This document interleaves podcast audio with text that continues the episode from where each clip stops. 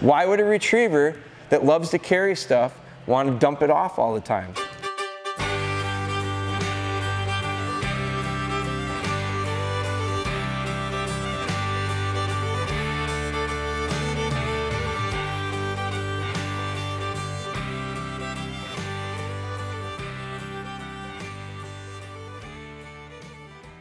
The little puppy chief right now. If we, my little one, you just saw, I think we're on bathroom break. We're crate training that one right now, so I think she's on bathroom break. But she has a, she has a real bad habit of leaving stuffed toys around our house. Well, Chief isn't allowed, I don't let him free run the house. But occasionally, I bring him in from going to the bathroom or doing whatever, and he decides he wants to run around the house a little bit, and so I gotta kind of corral him back up.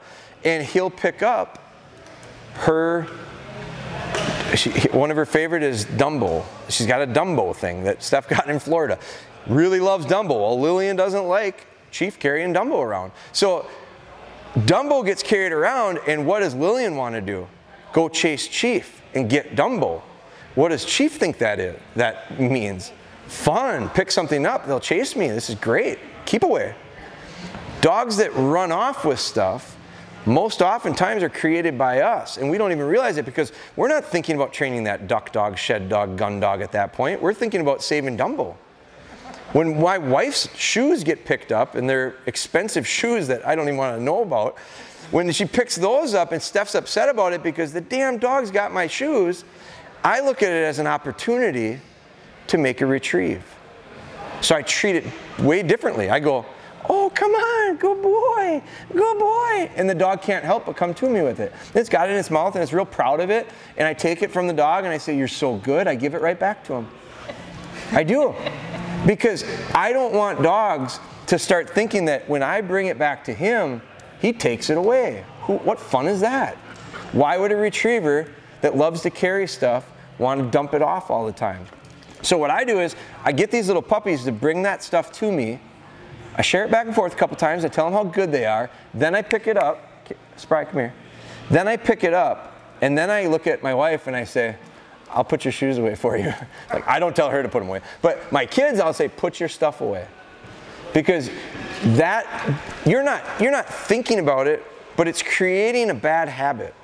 And the bad habit of runaway, how many people here struggle to get their dogs to bring stuff back?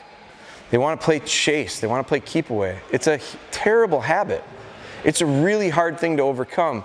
But if we start right from the beginning of changing that and instead forming it the way we want it, retrieving becomes very easy. I use a process that we call hold conditioning. It's not force fetch. So we won't get into that that much today, but it's it's the idea of a dog wanting to hold on to something until they bring it all the way back to me. That's where that starts.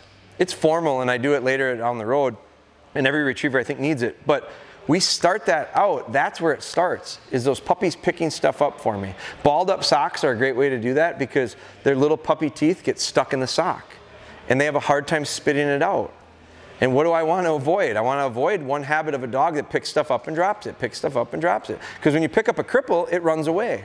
And then the chase starts again. So I want dogs to grab stuff and hold it until they bring it to me. And you saw it with her. She comes to me and I say, hold, hold, dead, and then I get it from her. You can use whatever words you want, but it's a habit that the dog has to start early on to make my life easier down the road. Now, the antler, positive. I really want this to be fun. Dogs don't love the antlers, that's not why they're hunting them.